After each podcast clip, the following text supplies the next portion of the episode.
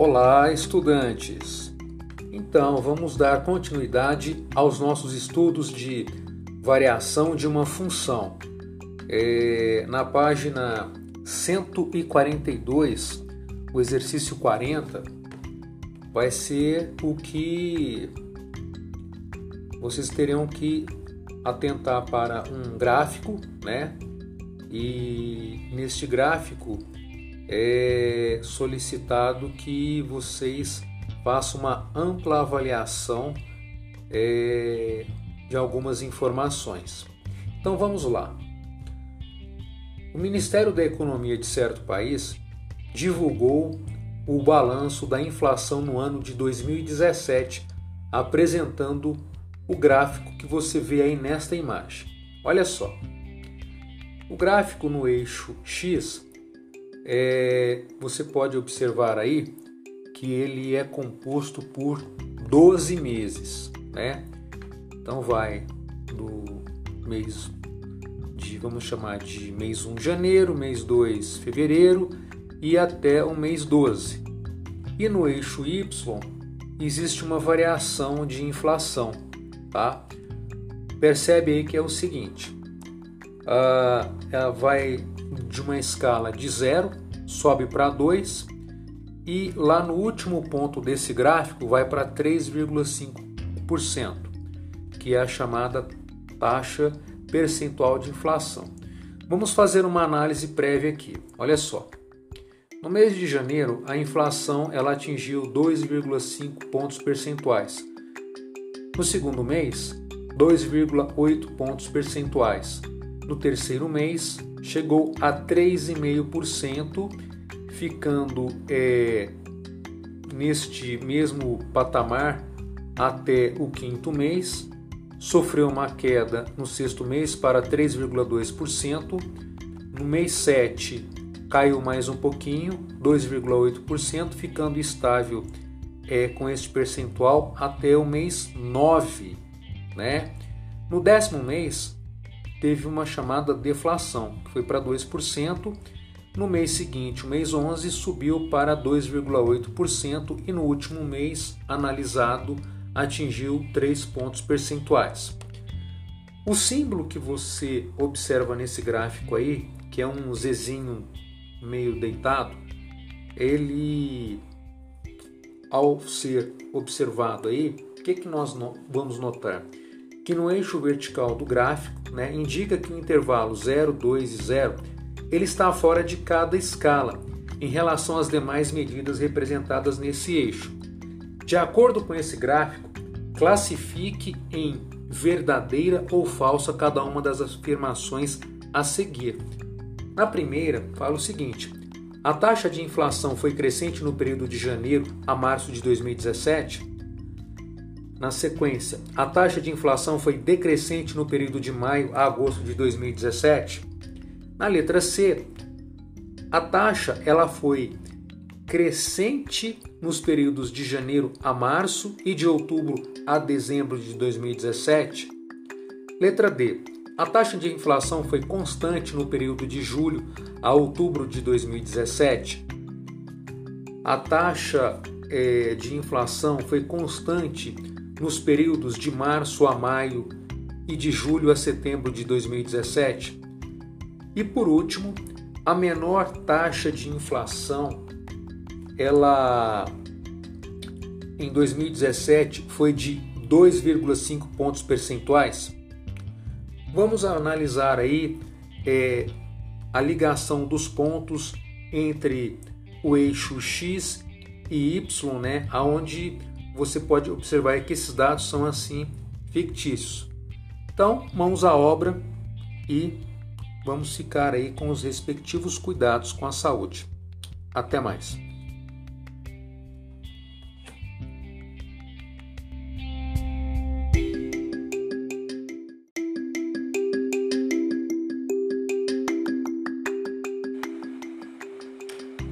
Olá, estudantes! Espero que estejam todos bem com os devidos cuidados, né? Agora nós vamos para as respostas aí do exercício 40, né? Lembra? Aquele que a gente tinha lá um gráfico, né? Com eixo X e Y, com os respectivos meses, né? 12 meses, e isso no eixo X e no eixo Y os percentuais de inflação.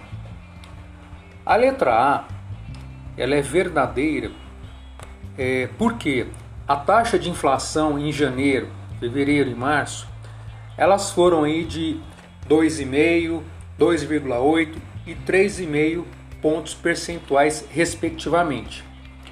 Como 2,5 pontos percentuais é menor do que 2,8 pontos percentuais e menor que 3,5 pontos percentuais, a taxa de inflação ela foi crescente neste período. Correto? Agora nós vamos para a letra B. Ela é falsa. Por que, que ela é falsa? Porque as taxas de inflação em maio, junho, julho e agosto elas foram é, de 3,5 pontos percentuais, 3,2 pontos percentuais, 2,8 pontos percentuais e mais uma vez 2,8 pontos percentuais respectivamente. Como as duas últimas taxas elas são iguais, a taxa de inflação ela não foi decrescente no período entre os meses de julho e agosto. Correto? Agora vamos à letra C. Ela é uma verdadeira, por quê? Porque as taxas de inflação em janeiro, fevereiro e março, elas foram de 2,5%, 2,8% e 3,5% respectivamente. E em outubro, novembro e dezembro foram de 2%, 2,8% e 3%, respectivamente. Como 2,5 é menor que 2,8 e menor que 3,5 e 2 e 2 é menor que 2,8% e que é menor que 3%, nos dois períodos a taxa de inflação foi crescente, correto? Passando agora para a letra D. Ela é falsa porque as taxas de inflação em julho, agosto, setembro e outubro elas foram de 2,8, 2,8, 2,8 e depois caiu para 2%, respectivamente. Como a última taxa é diferente das demais, a taxa de inflação ela não se manteve constante neste período. Agora vamos para a penúltima alternativa, letra E. Ela é verdadeira porque a taxa de inflação em março, abril e maio, elas foram de 3,5% em todas as situações respectivamente. E em julho, agosto e setembro foram de 2,8% nesses três meses. Como em cada período todas as taxas são iguais, a taxa de inflação se manteve constante nesses dois períodos. E por último, letra F, ela é falsa. Por quê? Porque ao você observar o gráfico, você vai poder concluir que a menor taxa de inflação em 2007 foi de 2%. Conseguiram perceber aí essa análise é, que a matemática ela pode trazer é, no cenário econômico é, da nossa vida, quer aí da área econômica, quer da área social, quer da área científica, entre outros assuntos aí do nosso cotidiano. Até mais, nós voltamos aí com novos episódios aí sobre matemática. Um abraço.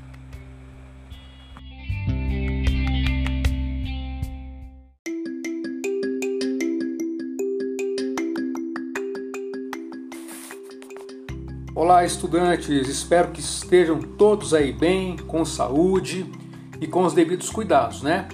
Então, agora é, nós vamos se ater, depois de alguns dias, as respostas do exercício 38, tá? Referente a aquela questão do gráfico, né? Se a função ela vai ser crescente, decrescente. Lembra do enunciado? uma função f é representada pelo gráfico que vocês podem observar aí na imagem. Então, o que nós temos aí nesse gráfico? Olha só, uh, o gráfico ele faz aí alguns traçados interessantes. Por exemplo, no eixo x, ele passa pelo ponto lá em cima no menos 3, depois ele vem descendo para o menos 2, seguindo para o ponto menos 1, depois ele passa em interse intersecção do eixo x e y, né? segue para o ponto 1, né? ponto 2, ponto 3 e ponto 5. Olha só, a questão pergunta o seguinte, letra A, em que intervalo ou intervalos do domínio a função f ela é crescente? As respostas corretas são menos 1 e 1. Na sequência temos em que intervalo ou intervalos do domínio a função f ela é decrescente. Então nós temos aí duas situações. No ponto menos 3, certo? E depois no ponto menos 1 e na sequência os pontos 1 e 3. Ok? Seguindo. Em que intervalo ou intervalos do domínio a função ela é constante? Olha só, ela vai ser constante nos pontos 3 e 5. Vocês podem observar aí como que existe uma linearidade, né, entre o ponto 3 e 5. Ele é bem retilíneo. Conseguiram perceber? Então é isso por hoje. Nós continuamos aí depois com outros exercícios e na sequência teremos as correções dos mesmos, ok? Fiquem todos bem e até a próxima.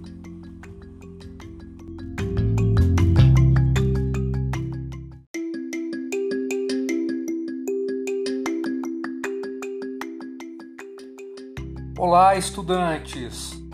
Mais uma vez estou por aqui. Agora nós vamos fazer a correção, tá bom? Do exercício número 39 da página 141.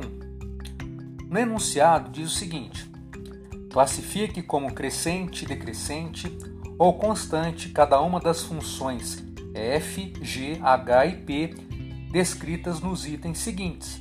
Redija um texto explicando o seu raciocínio. Vamos lá, letra A. De janeiro a junho de 2014, o preço de uma mochila era de 52 reais, não sofrendo alteração. Olha só, não sofrendo alteração. A função f fornece o preço dessa mochila em função do tempo, de janeiro a junho de 2014. Vamos fazer uma análise. De janeiro a junho são quantos meses? Vamos lá? Janeiro, fevereiro, março, abril, maio e junho. São seis meses. Então, vocês concordam que essa função ela é constante? Ok? Letra B. Uma torneira alimenta uma piscina. A função G fornece o volume de água contida na piscina, em função do tempo, desde a abertura da torneira até o completo enchimento. Então, aí G é o que? Ela é uma função crescente, ok? Letra C. Um ralo escoa a água de uma piscina. A função H fornece o volume de água contido na piscina, em função do tempo, desde a abertura do ralo até o esvaziamento total. Então, faz uma análise. Olha só. O, a, o ralo ele vai escoar água da piscina, correto? Então, a função H aqui nesse caso, ela é o que? Decrescente. Bem? Letra D. Um motorista parte com seu automóvel da cidade A com destino à cidade B, parando apenas durante uma hora para almoçar. A função P expressa a distância percorrida pelo automóvel em função do tempo, desde o momento da partida da cidade A até o momento da chegada à cidade B. Então, neste caso aqui, P é crescente durante o percurso e constante durante o almoço. Ok? Então, nós finalizamos aqui mais uma correção de atividades propostas né, na aula de matemática e logo traremos outros episódios com outros exercícios e novas correções.